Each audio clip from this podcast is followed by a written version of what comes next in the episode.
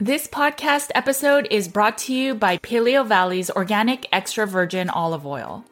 Now, we all know that many olive oils are cut with seed oils or that they are rancid, and so it's not always easiest to find a quality and properly sourced olive oil. Yes, in case you didn't know, many store bought olive oils are diluted or blended, compromising both taste and quality, and may even cause rancidity. I'm really glad that Paleo Valley's extra virgin olive oil remains pure and unadulterated, sourced from a single organic valley in Greece. Paleo Valley ensures freshness and nutrient content by packaging their olive oil in dark glass bottles. At a certain point, I stopped using extra virgin olive oil, but once our practice started working with people with chronic inflammatory response syndrome or CIRS, we started recommending it for the reduction of TGF beta 1. It is a immune system marker that shows inflammation both for COVID-19, CIRS, and actually many other illnesses. So if your TGF beta 1 is high, you may want to try incorporating a little bit of extra virgin olive oil. Make sure to check it out. It comes in a 2-pack package and remember all Paleo Valley products are guaranteed with a money back guarantee. Go to paleovalley.com slash NWJ to get 15% off your order. Thanks for supporting companies that support this podcast. Hey guys, it's Judy from Nutrition with Judy.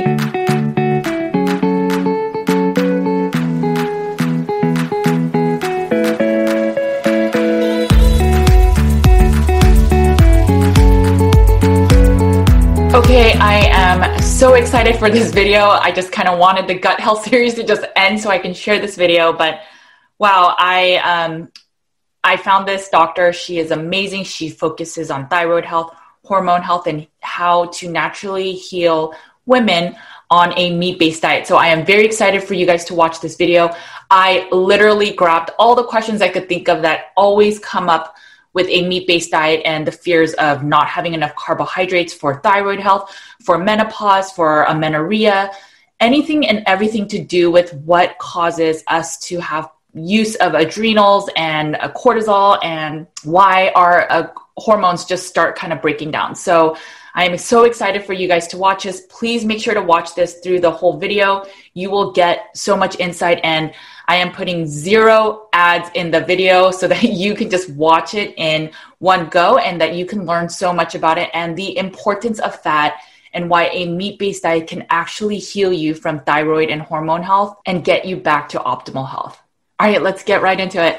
Hey guys, it's Judy from Nutrition with Judy, and today I am very excited. I have with me Dr. Elizabeth Bright. She is everything to do with thyroid health, hormonal health, and much more. So, Dr. Elizabeth, for those that don't know you, if you can sort of just introduce yourself. Hi, well, I'm an osteopath practicing and living in Italy. And I um, went back to school to study naturopathy because I saw so many women with the same somatic issues dowager's hump. We call it buffalo hump in Italy. Inflammation, joint pain that my treatments weren't getting rid of. I was able to reduce inflammation with my um, techniques, but I realized that it had to be something else other than misalignment and overuse. So I went back to school and I fell in love with, I specialized in naturopathic endocrinology, and that just sort of opened up a whole new world for me. So let's just dive right into it. Uh, you know, I follow a meat based diet. Most of my community does. And so lately, I've noticed that there's sort of been this fear about we need carbohydrates for hormonal health. If our insulin gets too low, then we don't produce enough insulin. And then we need insulin to support thyroid conversions um, from T4 to T3. Uh, like my, for example, my T3 is lower on a carnivore diet, but my TSH, T4 are normal levels. I think I'm healthy. I have my period every month. I still nurse my four and a half year old son. So even though my T3 is low, I feel great. So um, if you can just talk a little bit about do we need carbs for hormonal health? Well, I don't think we need carbs at all for hormonal health. We developed our hormones, we evolved. Thyroid hormone is one of the first hormones that that we evolved to have, and I don't think we were, this is way before we invented agriculture. So, uh, yeah, I've heard about the T3 going down. Um, it's, it's synthesized from tyrosine, which is an amino acid. So, thyroid hormones need iron, zinc, magnesium, they don't need carbs. Um, it's synthesized in the liver and the kidneys and peripheral tissue. The, the brain has its own T3 receptors. There are actually several thyroid hormones. There's actually T1 and T2, which are each synthesized from T4, then T3, then T2, then T1. We don't really know what, we kind of have an idea about T2, but not so much about T1 right now. But um, no, you don't need carbs to make thyroid hormone. You don't need carbs to make steroid hormones. They're made from, uh, you saw you put up uh, the hormone cascade, which is something I always have to drill into my patients. Um, they are derived from cholesterol.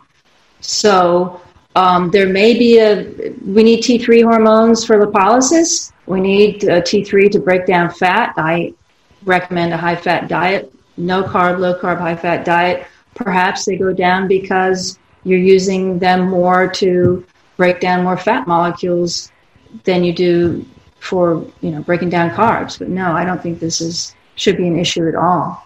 Yeah, and I agree. I think um, what I also I talked with Dr. Jaime Seeman a while ago, and she also brought up that you know there's a chance that we just have more circulating T, um, T3 in our peripheral tissues, and that's not something that we are also checking. And so, mm-hmm. you know, maybe it's that as long as we feel fine, that it's not a you know issue that we are not eating carbohydrates. So then you know for some of the women then why are they losing their period on carnivore or their hormonal health like their hair may be falling out uh, they're not sleeping through the night now they just are wide awake at night they just have poor sleep uh, energy is really low. So what are the reasons then why this is happening? Well you have to look at why they are changing their diet, why they went to carnivore in the first place for their health, right? So maybe these things, the carnivore diet didn't improve all of the symptoms that they were looking to improve. Um, I see a lot of overtraining. I see a lot of fasting. Um, I don't recommend fasting for women. I know it has its therapeutic values, but to me, fasting is just is not eating carbs. Uh, and used to be the medical uh, industry called fasting when you weren't eating carbs because they didn't really think of fat as a nutrient because fat made you fat. So, of course, I think doctors are tiptoeing around fat. Um, they may be recommending fasting and not saying that you need to eat more fat when you do fast. When you remove carbs, you have to give yourself the energy. It's hard for us to make energy out of protein. We need to make it from something. If you take out the carbs, you're not putting in a lot of fat. Where are you going to get your energy? And fasting, fasting will increase cortisol levels. Yes, it will, because any kind of stress will what you're trying to achieve, maybe that's not the right thing. I'm not saying that these people are fasting necessarily, but I see a lot of that. I also see a lot of under eating. So, you know, as you said, I think there is still the stigma of fear of fat, right? So, even in the keto carnivore space, I see that there are people that believe, hey, if you have fat on your body, you don't need to eat excess fat. And I think that may work for men, but for women, especially if you have metabolic disease, I don't think the whole gluconeogenesis is the only way you should be getting energy. I think it's, you know, insufficient or inefficient too. But there are a lot of people that say, you know, do that kind of proteins modified fasting where you eat more lean meat and then you can just have like one day of eating a higher fat uh, meat diet, but in general, you can just kind of get really lean by eating a ton of protein.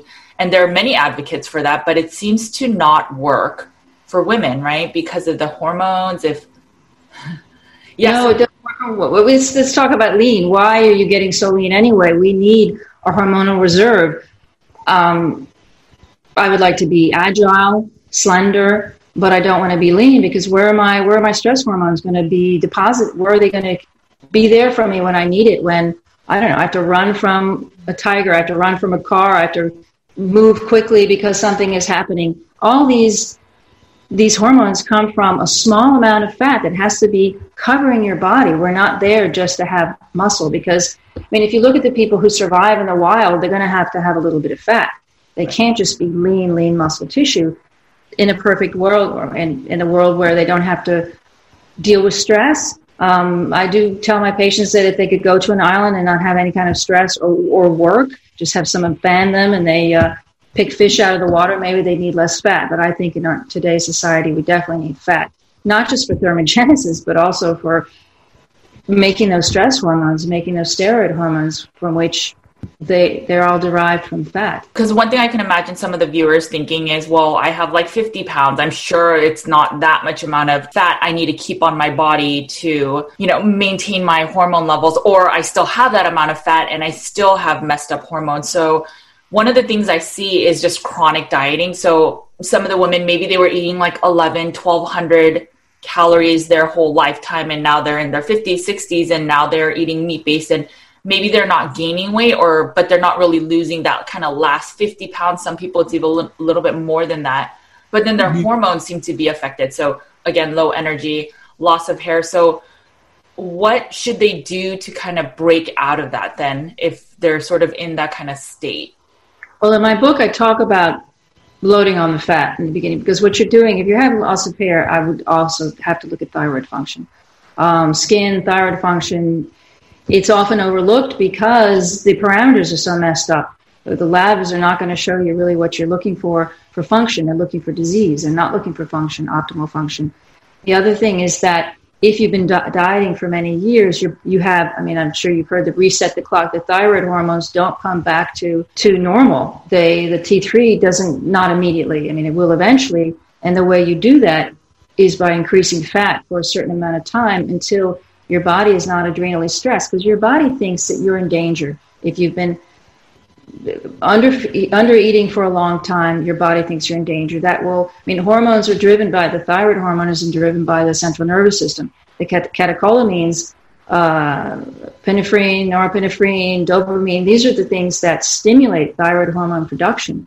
So, if these neurotransmitters are out of whack and you've been stressed for a long time, your body's not going to feel at ease in order to let that weight go because it's really keeping it on for yeah maybe you may think that it's too much for to deal with stress but your body doesn't really know that because it's been dealing with this for years. And i usually recommend trying to balance this address stress and adrenal function by eating fat for some amount of time until your body feels relaxed enough to let the weight and the water go what about the thought that, you know, people say, well, then low carbohydrates or no carbohydrates is also a stressor on the body, right? So that'll kind of force some of the gluconeogenesis to happen to make some of the glucose we need in our brains and the other, you know, the very small areas that actually need, need glucose.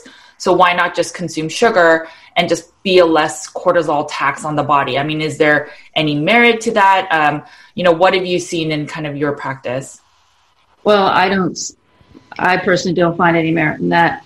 Um, gluconeogenesis is going on all the time, as we know, for the few parts of the body that do need it, do need the glucose. Um, low, low carb, high fat is not a stress in the body. All the, all the studies that were done on seeing thyroid hormone go down were done in the 70s and 80s, and they were all starvation diets. There was one study, McCargar, in 1988, I think, um, or 85 that actually did a high fat, low fat diet. And the high fat um, diet on those people involved did not, the T3 hormone did not go down. It was not reduced. And all the other studies were using 800 calorie, 600 calorie um, diets. So you can't really say that T3 goes down without carbs. They actually added in um, 75 grams of carbs in one study, and the T3 did not improve thyroid disease and hormonal health um, being an issue is more rampant now than ever. And most of these people are eating carbs. And so I just, it's, it's, it's interesting, right? So, so like a paleo diet, they eat pretty low carb. It's not fully uh, no carbs, but they eat still like a lot of dried fruit. They still eat fruit, they eat nuts, and a lot of them still have like low thyroid, right? So I just don't see the logic where people are like, you have to eat the carbs and that's what will heal your hormones. Because I, again like you're saying it's i feel like it's so much people under eat on carnivore or that they're eating too little fat. So you know actually that makes me think um, when you say high fat like what do you mean by that? Well yeah i my my uh, model in my book is uh, net weight in uh, um, your weight in, in kilos because I do live in Europe and um, get your net protein, one gram of protein per kilo of body weight times three. Oh, okay. So I think that's like 70% fat then, right? Is that 75 to 80, 80 to 20 okay. fat or 70 to 30. Um, if you're more hungry, you're going to need the 80 to 20. And if you're in a day that's very stressful, you need more. And a day that's not stressful, you need less. But I keep it around the 70, 30, 80, 20 fat to protein ratio for a time. Most people stick with it. Most of my patients are women, so they do stick with it. Um, we're not talking about, I also just wanted to say that um, carbs are inflammatory. So, I mean, I think orange juice and Coca Cola is, is inflammatory. So, I don't see how that isn't creating stress on the body. Yeah, we metabolize it immediately, but that metabolism is destructive. We know that. That's why ketones are less destructive. Eating fat is less. The whole the whole metabolism is. It's you know here we have kids going around with scooters, diesel scooters, and they go around. You can't breathe when they're riding down the block because it's such dirty um, dirty gas, dirty energy, and something a higher form of fuel is cleaner. There's less uh, damage caused by metabolizing it, and that's really what I see is carbs versus fat. You have to have one or the other. What about the women? Because I'm just trying to think of you know these questions that the followers um, will kind of ask, and one thing I know that people will say is, "Well, I can't tolerate 70% fat," right? And this is where I kind of focus in on gut health, but they'll say if they consume absolutely absolutely absolutely so absorbing all that fat is an issue with some people yes. um, most women one of the most common surgeries in the us is gallbladder removal mm. i've a lot of the women i treat in italy who are in their 60s don't have a gallbladder they're, they lost they lost their gallbladders because they stopped eating fat since they were 15 um, your body forget your gallbladder is a muscle it has to it has to move. It has to. It loses its its muscle tone if you never give it fat. If you never eat fat, you're not going to. Your gallbladder's not going to be doing anything. Liver does produce a small amount of bile, but we need the the repository of bile that's in the gallbladder. And if the gallbladder hasn't been doing it for years, and you don't have a gallbladder, you're going to have difficulty emulsifying the fat in the beginning. I do recommend ox bile for these cases. Um, it's like, like the only supplement other than iodine, we'll get iodine, that I that I recommend. People that remove their gallbladder, most times it's either because they're maybe eating toxic fats, but it's also because they're not eating enough fat. Is that why most not eating enough fat? Yeah. Interesting. Okay. Uh, it's bile salts accumulate in the they're not used, it's just staying there. They rust, let's say, in the gallbladder. Over time, as they take the ox bile, then you're saying that they can tolerate a little bit more fat.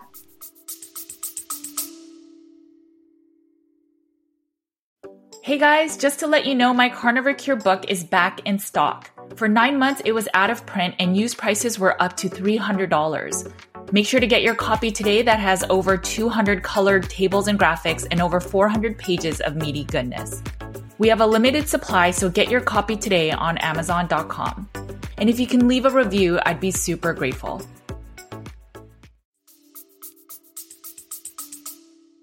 I don't have anybody who can't tolerate the fat. They may have occasional diarrhea in the beginning.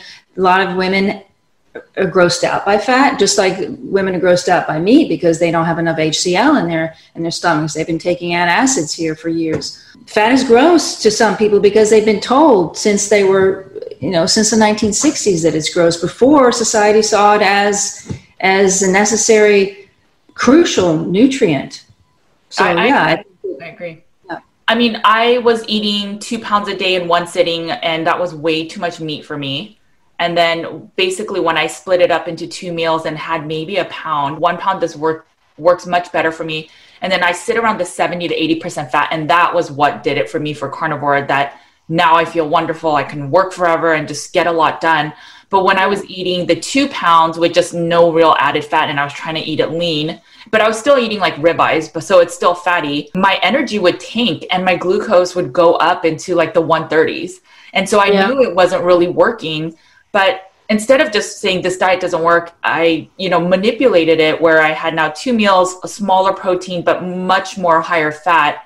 And mm-hmm. I didn't gain weight on that, right? So it's just, I think there's oh. this fear that if I eat too much fat, then I'm going to ruin um, I will gain more weight when I have already 50 or 100 pounds to lose. Would you say then that loss of period or you know just really like bad hot flashes. So do you think that a carnivore plus high fat is kind of the way to go to heal these things? Oh yes i do. Well you were also just to go back to your previous point you're eating once a day. It's much easier to bring in small amounts of fat throughout the day. I, I also break meals into you know what they eat during the day into four or five times a day. Oh, um, yes so so how it depends on how old. Hot flashes are associated with menopause, and I keep telling people, and I say it in my book. We have hot flashes when we're, uh, you know, about to take a test. Um, it's a vasomotor reaction um, related to your cortisol production. So a hot flash is stress. Um, your body can be expressing stress for all kinds of reasons over years. If it's if you haven't had enough fat over many years. Your adrenals may be somewhat tanked, and um, the smallest thing will set you off, and that'll give you a hot flash. Periods, menstruation, depending upon your age, um, all these hormones come from are, are synthesized from cholesterol going down the, um, the cascade the hormone cascade if you've been very stressed you're going to send it all to cortisol and you won't be in having enough to make progesterone and then estradiol and then you know. So that's really what happens. There there's a there's a an imbalance in synthesis is what's happening. First you need the ingredients to make the hormones the steroid hormones which is fat. You have to be able to break them down and you have to be sure they're not going to make stress hormones that they're going to make hormones that will trigger menstruation. When people then take like hrts or um, support Ooh. to then make themselves pregnant. Yeah. Can we talk a little bit about that? Because it sounds like we're almost in agreement where we're saying that maybe manage the cortisol stress so that you're not producing more cortisol and routing all your hormone production to make cortisol instead of everything else. Can you talk a little bit about why all these exogenous hormones, um, you know, fertility stuff is maybe not as beneficial for you? So HRT is and bioidentical hormones they're synthetic. Yeah. Um, it's not going to ever be good for you because you're taking in a cholesterol you know you're taking in a steroid that your body doesn't know what to do with. We don't want to put toxins in our body these are toxins. If we make them from fat if we can make them from fat we have the ability to make them from fat.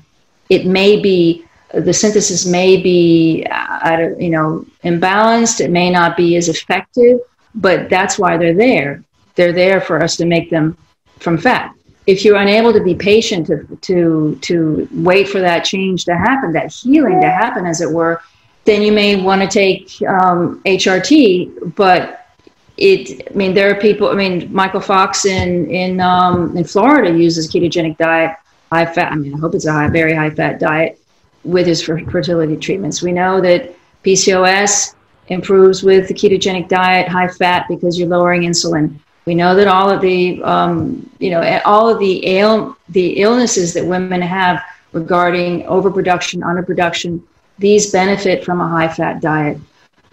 HRT is not going to be good for you ever. If you do have an a case where you absolutely want to take it for that time, then there really isn't anything to do about it. If you're 36, I have patients who come to me and they want to have babies when they're 36, but they have been eating low fat, isocaloric for 15 years.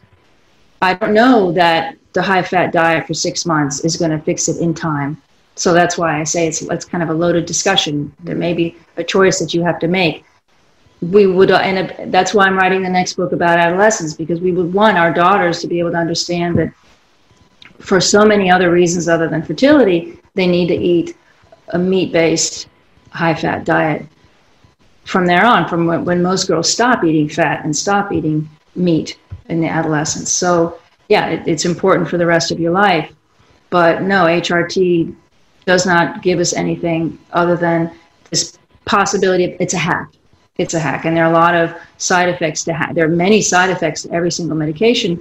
And I go to, into each one in my book, but that's just, yeah, it's a hack. And if you need the hack, that's one thing, but it's not something that um, beyond that will benefit you in any way. Definitely not for menopause.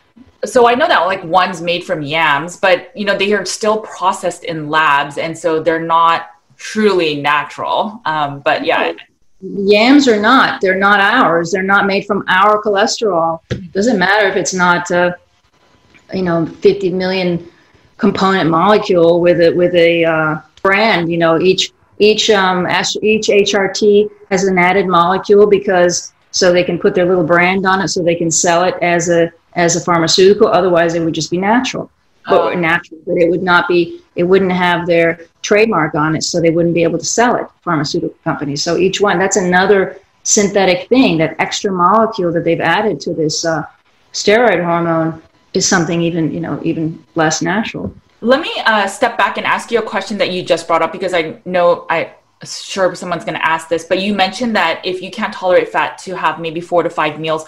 I think a lot of people that come to a meat based diet think that, hey, I'm trying to reduce my insulin. And so if I eat four to five times a day, that's kind of back to the standard American diet. And it's back to, you know, the glucose insulin. And so I know, but I just want to clarify. So that it's not um, you know spiking insulin and if you can kind of talk about why it's not you know doing that roller coaster on a high fat diet yeah well the fat is not going to spike insulin. And um, since you're eating mostly fat three times to one fat to protein you're not going to spike insulin. I mean my patients stay between 70s and 80s eating this way throughout the day. A two pound ribeye is going to be much more protein and that could possibly you know. I, I know that they're trying to hack their metabolism by eating one time a day. So get, you know, uh, run out of glycogen and make sure that your the, the, the food that you eat doesn't turn into glucose as easily as it were if you were eating it, uh, I don't know, more times during the day. I think that we see cortisol going up anyway because people are hungry. I don't think I could ever eat one time a day because I'm very active. I'm working, I exercise, and I don't think I could do that, me personally. And I also find that most of my patients have active lives, and I don't think they can do that personally. I think it's easier for men who are athletic, perhaps, but um, but not for women.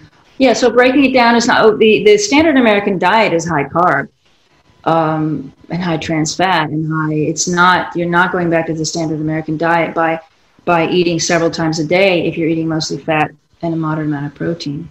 Yeah, and I agree. And I think um, just from a digestive point of view too, if you consume all your nutrients in one sitting, that you one risk is your digestive health good enough to break down all the food and be able to absorb all the nutrients. And it's just a very large amount to consume in one sitting that it can be a tax on the digestive process. So, and like you said, is if you haven't been using your gallbladder as much over the years, then it can also be a tax. And so I think it's smart to say, maybe you start four to five meals um, you know while you're transitioning to higher fat. And i think that makes a lot of sense actually. One question i had was in terms of hypothyroid. So why why is it that you know lately there is so much hypothyroid diagnosis and you know low thyroid? What um, would a carnivore diet kind of can it reverse you even being hypothyroid?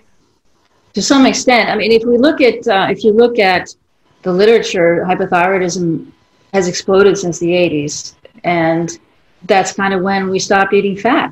Um, 60s, 70s is when Ancel Keys was on the cover of Time in 58. 1984, they had that cover with the, uh, the sad face, the eggs, and the bacon. So it skyrocketed for sure. Um, there are many more, there are other, other elements, not just carb, that create hypothyroidism. Um, lack of iodine. There's many more of, I don't remember exactly right now when they started using bromide instead of iodine in, in flours in the US and also the rest of the world. Uh, these are halides that interfere with iodine absorption. Fluoride interferes with iodine absorption. Xenoestrogen creams, uh, phthalates, pesticides, all these things interfere with iodine absorption. And the thyroid hormones are made out of iodine molecules. So if you can't absorb the iodine, it's not in the ground anymore because the pesticides have knocked it out. It's not where are you going to get it? We used to just get it from the ground. There are many goitrogenic areas uh, in Appalachia, where my family's from in the south. All my relatives, all the women are had some form of hypothyroidism.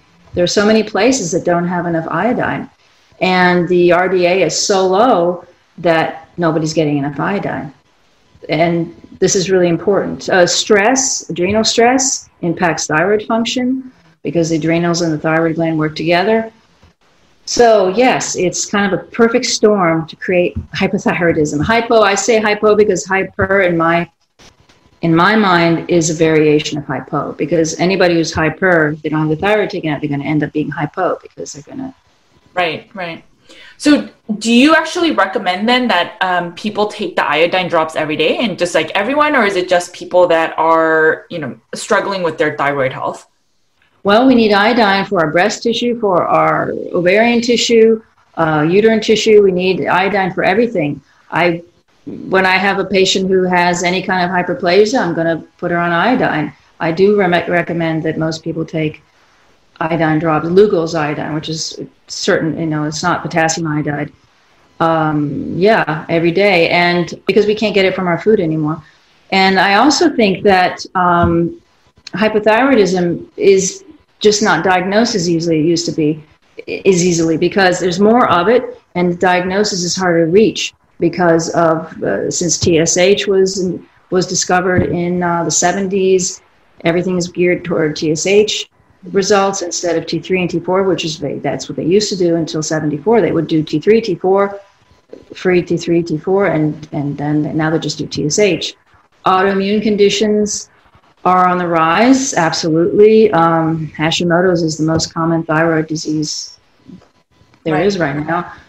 Most of my women, most of my women patients have either Hashimoto's or they have Sjögren's or they have another form of autoimmune uh, I say condition. I really like to use the word disease. And um, if you have one, you're going to have the other. So it's called Schmidt's polyglandular syndrome. But if the body is attacking itself somewhere else, it's going to do it somewhere else. Right. So thyroid disease, uh, any kind of autoimmune condition, kind of you have to be aware of looking for others. And since thyroid hormone is the mother hormone, I like to treat that first, and then the other ones kind of fall into place. How many drops of the um, Lugol's do you normally recommend, or is it kind of bio individual? It's but yeah, it's different. I mean, I have a the minimum I think would be, and now it's hard in the U.S. You can't get fifteen percent anymore. They only sell two and right. and two five percent. But I would say two drops. I mean, that's what I take. Okay. And you think that to again just um, kind of start healing this hypothyroid, hyperthyroid, it's really just eating a meat-based, high-fat diet, and that can support a lot of it. You're, yeah, because you're getting the thyroid needs these essential elements. It needs these things. It doesn't need carbs. It needs zinc. It needs iron. They've seen that uh, supplementing with iron helped supplementing uh, help the thyroid so. Usually there's a iron, iron and iodine combination. Where is iron? It's in beef. Um, where is you know they, there's just no uh, vitamin D is crucial. Vitamin D you get from fat hormone, from uh, fat soluble, you know, from fat, is fat soluble hormone. So you get it from butter, you get it from tallow, you get it from egg yolk. The thyroid needs all these elements, and if they're in your diet without having absorption prevented by fiber, lectins, you know, phytic acid, these things that interfere with the absorption of these essential nutrients, you're going to be sure, more sure, to give your thyroid what it needs to make these hormones. Um, and you want to reduce inflammation. Gut health, as you mentioned, is crucial for reducing um, autoimmunity. So, yeah, that definitely helps your thyroid function. One question I actually do get from some of my clients is so they'll try the high fat and the, they say that their energy actually tanks a little bit more. So, what, what are your thoughts on that? So, they will just they will start decreasing the protein so that they're not in diabetic numbers. So they're maybe eating a, you know, kind of normal sized amount of meat and then they'll try to do the 70% fat 80 and let's say they can tolerate it. But at least initially they say I feel much more tired after. Well, we know the body needs a lot of energy to heal. So I usually ask people to be patient because if you've been ramped up in a cortisol adrenaline state for decades, and all of a sudden your body gets the nutrients it needs to heal, it's going to just stop. It's going to, you know, like when you're sick, you want to crawl into bed and you want to rest. That's really, you need to give your body a chance to heal, and it takes time. And you can't expect it to be, we know that transition sometimes lasts several months. I don't think that you're going to feel bad for several months, but if you don't give your body that time to heal, you're not. We used to, I mean, when I was sick, I'm never sick anymore. My mother used to keep me home from school because I had to heal. I had to get better. I couldn't, once the fever was down, I wasn't sent back to school right away. Right, right. Let's shift gears and talk a little bit about menopause. So, what is it? You know, we people, it, it's almost like a bad word now. It's, oh, like, oh, I have to go through that menopause, that period of hot flashes and um, excessive hunger and weight gain. And it's just this, you know, this period that I think almost women dread going through. So, if you can kind of just talk about what is it, you know, why, why do we go through it in such a negative way and, and then you know so many people take the medications or the exogenous hormones but you know how do we best support ourselves naturally? Okay well menopause is actually this wonderful thing we evolved to do. Um, i like to talk about uh, well kristen hawkes is an evolutionary anthropologist who coined the term fitness advantage and um, she also postulated the theory of the grandmother hypothesis The women we uh, primates die, they, they are fertile until they die. We instead are fertile for a period of time and then we live another 50 years. And that's so that we can help our grandchildren, help our daughters, ensure that uh, the family has an accumulation of food. I was happy to see that thing the other day, and I think in National Geographic they discovered this uh, female hunter gatherer, but there had been female you know, female hunters rather, right? So we women, even in Kristen Hawkes talks about the women being gatherers. I was I would have been a hunter. So um, orcas, pilot whales are the only other mammals that go into menopause, and orcas and pilot whales guide the young males to to the hunting grounds. Women's or women are a repository of information of either knowing about plants, where to go, where to hunt, and we live a long life. We're not supposed to. Um, be decrepit and fall apart. So these symptoms are really um, due to what we talked about before overtraining, not eating. Uh, the people who feel the worst are the ones who have well, thought they were healthy and thin all their lives, but why? How did they? How did they? What did they do to get that?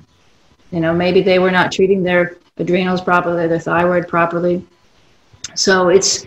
It, I see menopause is this wonderful thing that we should not fear it's very sad that, and that's what the book is about, how medicine, which has been dominated by male from the beginning, turned menopause into an illness. And they don't say after the you know the sec, uh, second wave of feminism, they stopped saying it was an illness. They kind of backtracked a little bit and it became a condition. But it's always a condition that it has to be treated with pharmaceuticals. And every single pharmaceutical, there are side effects, and you don't you don't need them because you're again you're hacking your body by putting something in it to change a natural response a natural expression of of, uh, of a deficiency a, a, nutritional deficiency in your body. And again i treat it with the same diet high fat moderate protein. I address um, i address stress. I address some lifestyle lifestyle changes but mostly it's the diet so do you actually see women go through menopause without the hot flashes then and you know the weight gain and all the you know all the common symptoms that women seem to go through um, during um, well yeah because you have to address it. They're going to come to me and they're going to have the symptoms. Mm-hmm. so they already have the symptoms because they're going through it. I think that waking up in the night is so it's i mean it's a sympathetic nervous system. It has nothing to do with hormones. We wake up maybe there's a change that's going on in the diet. Maybe the diet the change in the diet is bringing up, I like to call carb eating, you know, they used to call hypoglycemia the great disguise or the, ma- the great mask because so many things, hypoglycemia has so many symptoms of all these other illnesses. And if you take away the carbs, you're, you were ramped up uh, using adrenaline by living off these carbs. And when you take them away, there's a lot of stuff that may be left over that you have to address. So that's really what we're talking about. We're changing our diet we're addressing these hormonal imbalances that were created by a high carb, high stress lifestyle.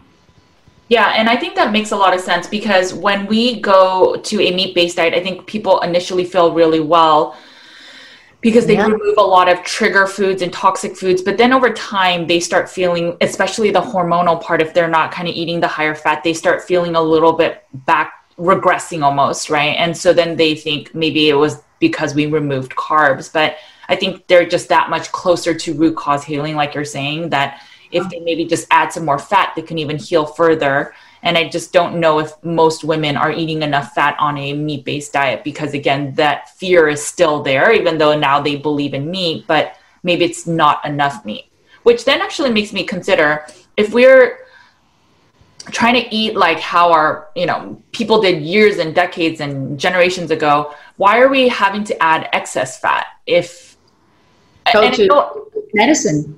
It's medicine it's medicine. We used to go when we i so the one meal a day thing i think that we definitely when we had an animal and we were able to you know slaughter it and eat it i think that we ate a lot at one time but i also think we nibbled. We took things away. We nibbled on things. I don't think we always just stuffed ourselves and then didn't eat for two days. I think that people had little bags of leather and they put stuff in it and they ate it. You know, they didn't just uh, eat one time a day. And I think that we didn't add butter to our food when, I, I tell people to do, uh, 10,000 years ago. But now we're making up for decades of not eating that way. So the fat is medicine. It's it. The fat, adrenal glands need fat. Hormones are made out of fat cholesterol, um, the whole process. I, I always tell people they're putting out fires. You got to put out all these fires with the fat. And once the fires are out and your hormones are working properly, the steroid synthesis is working well, um, the adrenals have rested because that's what you need them to do. They've been uh, pumping out all this cortisol for years. They need fat, they need um, cholesterol in order to make the hormones. They actually need cholesterol to transport. That's the only tissue that needs cholesterol to transport um, hormones out. So it's it's really just medicine. It's not that we're doing something strange by. It's definitely not how we ate 2,000 years ago by adding butter. But we're not 2,000 years ago. We're making up for damage that we created for the women so let's say you know they are healing their um, their hormones but the biggest thing they still struggle with is being able to sleep through the night right so they are still waking up multiple times. I still think it's cortisol related and maybe they just need to fix some of the lifestyle. But, you know, how do you help somebody kind of sleep through the night and, you know, get restful sleep on a meat based diet?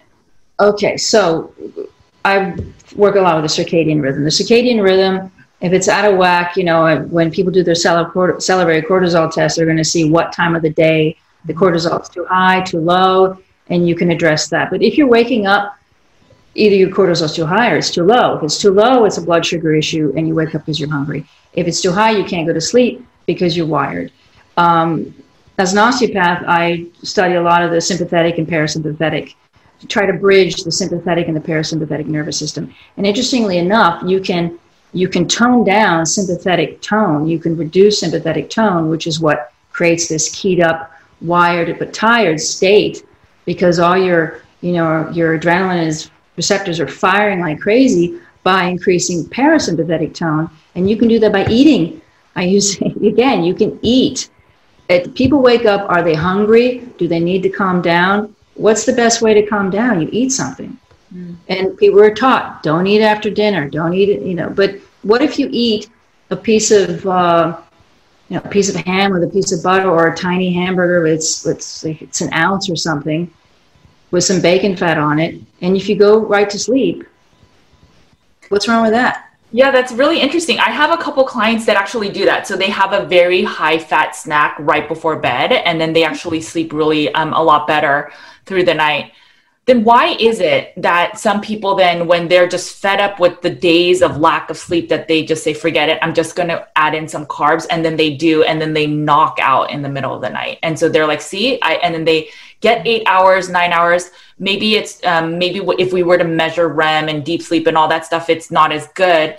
But for them, it's like, look, I slept eight hours through the night just adding some carbs, and therefore, carbs is the answer. Like, why does that first happen when we start? I don't know. It hasn't worked for you know my patients, so I don't know. Um, I think they hear it. I think that they want to try it. I think that uh, carbs maybe that's carbs are very fast energy. Maybe their energy requirement that they have at that time is they need immediate, quick energy, and somehow that changes the sympathetic tone. Mm-hmm. I don't know. We we we'd be nice to see what their you know CGM was saying at that time. Their uh, continuous glucose monitor was saying at that time, but if that's the only if you're eating 20 grams of carb in order to sleep at night yeah that's okay i mean if you're not eating it all the rest of the day sure. i don't think you have to be so so dogmatic about, you know, I'm carnivore and I only eat. I mean, think if you're 90% carnivore and you eat, I don't know, that's not even a lot, 10 grams of carb at night to sleep. If it works for you, go ahead. I can't tell you right now the, and know it involves adrenaline and adrenals and circadian rhythm. That's the science behind it. But until we figure it out, you know, eat the 10 gram carbs. No, um, I know one thing because um, there's an article that I actually saw of, you know, why that can actually happen. And I haven't just had the time to look at it. But I know that one thing is, you know, we need enough serotonin to even balance melatonin to be, um, and GABA, or, I'm forgetting, but basically all of those need proper gut health and sufficient amounts of meat and fat to even be produced and then produce enough melatonin, which then will help you to be in that kind of sleep state. So, it can even be gut related. It could be that you're just not, again, eating enough meat and fat. So it's probably the GABA too, because the GABA, you know, the GABA glutamic acid is, yeah. you know, one, one, one keys you up and one calms you down. And yeah, maybe GABA does, eating something that's carb does, um, you know, enable the GABA, make the GABA production better at that time. But I'm, yeah, I, I just don't know that the whole, you know, serotonin, I don't really buy that serotonin improves with carb levels. So, you know. Yeah, no, I, am not saying that. I'm saying that serotonin, um, you actually would produce better. Serotonin is better supported by consuming foods that have tryptophan, which is in, uh, it's an amino acid, so it's in meat. Right. Um, omega 3s, which is in fish and, you know, other, um, even like in meat. And then, what was the other one? And and it's other B vitamins. So it's all these things that kind of support serotonin. I'm not saying that it's serotonin from carbs because the carb sources are really high in fructose, like pineapples, or it's in nuts, which are you know gut damaging anyway. So I would never say to get your serotonin from um, from um, from like soy and stuff like that. What what are some of like if someone were to take away anything from this video, you know, what have you really seen tremendous healing with your clients? Um, whether it's diet, lifestyle changes, like what is a tip that people can take away? I think definitely diet. Um, that's really what I use. Mo- I I used to use supplements. I used to use. I mean, I'm still an osteopath. I can I treat and I get great uh, feedback on that. But I diet is the most powerful. It really is the best medicine. And it's because you're turning things off and improving other things. And the whole feedback mechanism is just, um, you reduce inflammation. I think if you reduce inflammation, there's, it's so much faster. Healing is so much faster and the benefits are so much greater. So that's definitely what I, I mean, if someone is, uh, my husband used to be a bicycle racer. He doesn't race anymore, but he, he rides with a lot of people who are constantly pushing themselves, um, you know, in athletics.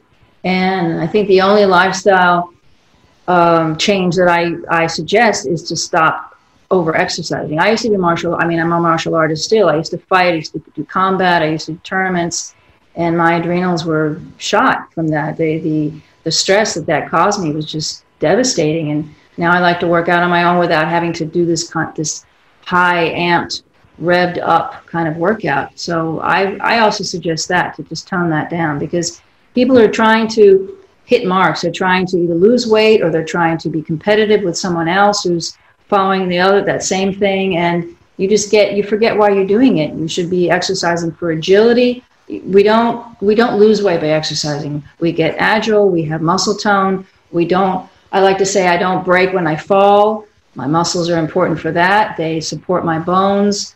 Um, they're metabolic tissue, but I don't exercise to you know, to win a tournament to, to, to prove to somebody else that I can go faster or harder. That's when you run into trouble. I completely agree. I've seen a lot of people, even in my um, my practice, that basically they overexercise and it's affecting their adrenals. You know, one thing I forgot to ask you is um, there are people that um, are also on a meat based diet, and their biggest struggle is balancing electrolytes. I know the mm-hmm. more I study about the sodium potassium pump in that relationship and how adrenals kind of you know impact that as well. So they may retain more water because they are more stressed and therefore that's why they might be holding on to some of the weight. Have you yeah. seen any electrolyte imbalances with your clients? Um, how do you kind of remedy people that seem to keep saying well this diet must not work because the fact that i have to always manage my electrolytes is a sign that this diet is you know not ideal? Yeah well i find that um, people who usually start they lose they lose water weight because, and so they're, so that is their electrolytes are. Um, I do tell people to salt to taste. Um, then people may have cramps in the night, but it's difficult for me because a lot of my people have thyroid issues. My patients have thyroid issues, so they may have. We know that uh, you know the back of your leg, the soleus muscle and the gastrocnemius muscle cramp when you have adrenal fatigue. Mm. Um, but it also happens with thyroid, low thyroid. So it's really hard because they work together so close. It's hard to know which which. So we know that meat has sodium and, and potassium. Um, I might try adding salt, lowering salt, adding a small amount of potassium, just sort of experimentation because, as you said, it can't just, it, I mean, it isn't that I don't believe it's the diet. I usually believe that once they're eating this way, things that would become um, balanced may not because of stress components or a deficiency in cortisol that isn't going up at the right time. It often rest, you know, rested leg. It's in the night. Cramps are usually in the night. That's usually when your circadian rhythm is involved. It's cortisol mediated. So it's it's complicated. It definitely is. Can you talk a little bit about your book? You know, what it's what is it about? You know, who is it for, and where can people get it? Okay, well, it's available on Amazon, and um, it's, in Italian and in English, and it's on all the Amazons. So it's called Good Fat is Good for Menopause. Good Fat is Good for Women Menopause. Sorry, it's a three part series. I'm part of a three part series. The first one addressing dietary fat for women, how important it is for women's health. The next one will be on adolescence, and then I'll do fertility. But this book basically explains what menopause is, how it's been viewed by medicine through history, and um, how medicine has chosen to address it. And then I go into each and every pharmaceutical that's addressed that um, is prescribed to women to remedy menopausal symptoms. And then I go through all the symptoms that are associated with menopause and explain how changing the diet will actually be the remedy that they're looking for. That is awesome. I am definitely going to get that. What about for like the younger women that are not in menopause? Can that book also support them as well? Absolutely, because it goes over what we talked about. It goes about diet, how fat is important and protein is important for uh, women's health at all ages. When I talk about adolescence, I'm really talking about I have two daughters, and all their friends have dabbled in veganism and they've been avoiding fat and they're on antidepressants. Many, many young women are on antidepressants. In Italy, it's almost de rigueur to if a girl comes in with any form of depression, she's going to be prescribed an antidepressant or a benzodiazepine. Right. So it's really important for me to reach these young women and they'll definitely get the idea and get the gist of it by reading the book that is about menopause because menopause now starts younger and younger perimenopause was invented in the 1980s doesn't it's not a medical condition as neither is uh, menopause and women are having symptoms in their 30s Wow. Okay. Well, I will share all the links in the book. In terms of your clients, do you see people virtually or do you just see your you know patients in Italy, or do you also do virtual? No, no, I do online consultations oh. all over the world. I speak several languages. I speak French, German, uh, Mandarin, Chinese, um, and uh, Italian, obviously, and English. And I have a studio here. It's been open and closed because of the lockdown, but I do have a physical studio. I do treatments, but no, I do a very complete um, online consultation. Oh, perfect. So if you can just share, you know, where people can find you, your website, and I'll also again put everything in the notes as well. Sure, sure. Um, Eliz, elizbright.com is my website, www.lizbright.com. I have a couple of Facebook pages uh, in Italian, but everything's translated from English anyway because most science is in English. And that's Eliz Bright. And um, I have an Instagram handle, Eliz Bright Body. Body. I live in the south of Italy. So if you're ever in Body, you can uh, find me in person. And then your website has the contact information if someone wanted to work with you. Okay, perfect. Yeah, it does. It does. Okay. So yes, I will, you know, this has been incredible. I am really, really glad I've talked with you. I you know, for over six months now, people are getting scared about carbs and hormone health. And this, I think, will clarify for so many women that are staying on carnivore, that are still struggling with, you know, what is going on with my hormones. And so I am so appreciative of your knowledge and wisdom and just bringing, you know, just sound information and advice to um, the community. So thank you for this, and I will share, and hopefully we can, you know, just get women to finally heal properly. Yes. Well, thank you so much for having me on. And that's why hormones are crucial to our well-being. Yeah, it's so important. Okay. Well, I will talk to you soon. Thank you so much again, and thanks for um, just joining me today. All right. Thanks, Judy. Bye. Okay, I hope you guys enjoyed this video. Please make sure to subscribe, hit the bell, and this allows me to provide you guys more free content. Okay, guys, you know the drill. Make sure to eat a lot of meat, eat a lot of fat, and take care of your bodies because it is the only place you have to live. All right, guys, I will talk to you soon. Take care. Bye.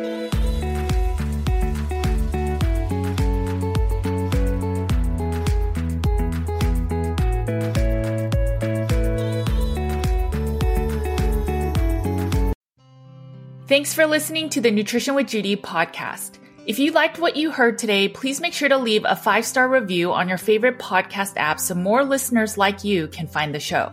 If you want more practitioner care and support, head over to nutritionwithjudy.com slash groups so you can get more real talk about carnivore, the environment, and root cause healing. You can also find my content on Nutrition with Judy's YouTube, Instagram, Facebook, and Twitter.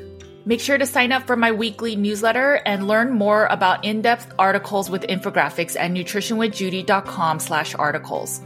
You can find my two books, Carnivore Cure and The Complete Carnivore Diet for Beginners on carnivorecure.com and amazon.com. At the heart of Nutrition with Judy's practice, our mission lies with a deep, unwavering passion for service and community. We will continue to empower you to have the knowledge and tools to live a life nearly symptom free because we firmly believe in healing and wellness for all.